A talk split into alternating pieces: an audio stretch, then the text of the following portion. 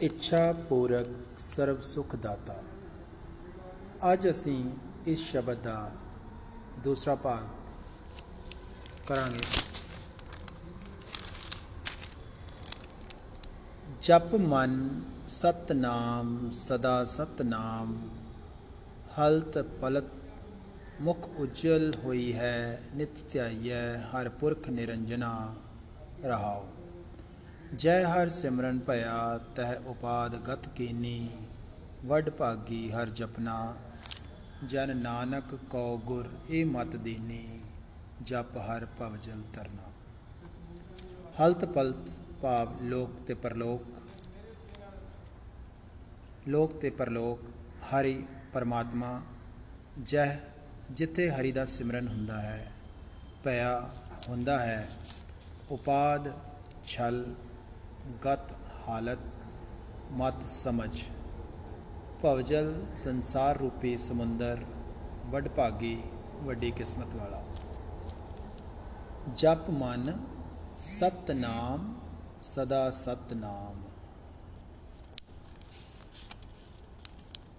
ਹਲਤ ਪਲਤ ਮੁਖ ਉਜਲ ਹੋਈ ਹੈ, ਨਿਤ ਧਿਆਈਐ, ਹਰ ਪੁਰਖ ਨਿਰੰਜਣਾ ਰਹਾਓ ਜੈ ਹਰ ਸਿਮਰਨ ਭਇਆ, ਤਹ ਉਪਾਦ ਗਤ ਕੀਨੀ, ਵੱਡ ਭਾਗੀ ਹਰ ਜਪਨਾ।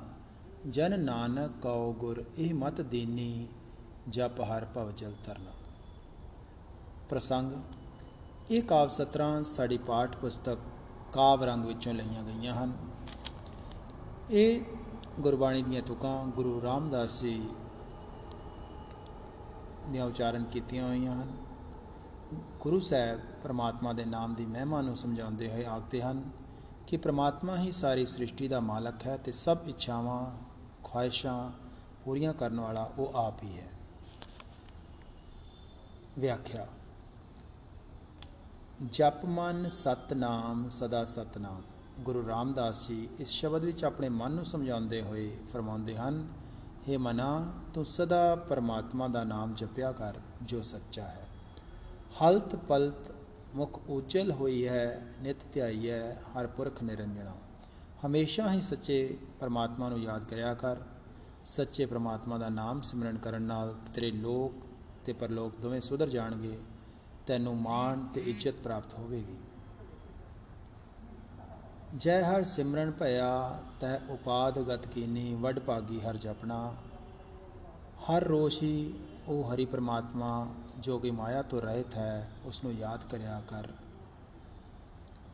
ਜੇ ਤੂੰ ਉਸ ਪ੍ਰਮਾਤਮਾ ਦਾ ਸਿਮਰਨ ਕਰੇਗਾ,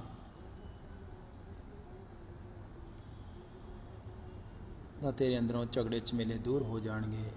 ਜਨ ਨਾਨਕ ਕਉ ਗੁਰ, ਇਹ ਮਤ ਦੇਨੀ ਜਪ ਹਰ ਭਵ ਜਲ ਤਰਨਾ। ਤੈਨੂੰ ਆਦੀਆਂ ਉਪਾਦੀਆਂ ਦੀ ਪ੍ਰਾਪਤੀ ਹੋ ਜਾਵੇਗੀ। ਨਾਲ ਹੀ ਗੁਰੂ ਰਾਮਦਾਸ ਜੀ ਫਰਮਾਉਂਦੇ ਹਨ, ਵੱਡੇ ਭਾਗਾਂ ਤੋਂ ਬਿਨਾ ਪਰਮਾਤਮਾ ਦੀ ਬੰਦਗੀ ਵੀ ਨਹੀਂ ਹੋ ਸਕਦੀ। ਜੇ ਪਰਮਾਤਮਾ ਦੀ ਬੰਦਗੀ ਕਰੇਗਾ ਤਾਂ ਇਸ ਸੰਸਾਰ ਰੂਪੀ ਸਮੁੰਦਰ ਤੋਂ ਪਾਰ ਲੰਘਿਆ ਜਾ ਸਕਦਾ ਹੈ। ਨਹੀਂ ਤਾਂ 84 ਲੱਖ ਜੂਨਾਂ ਦੀ ਜੋ ਨਾ ਹੀ ਭੁਗਤਾ ਰਹਿ ਜਾਵੇਗਾ।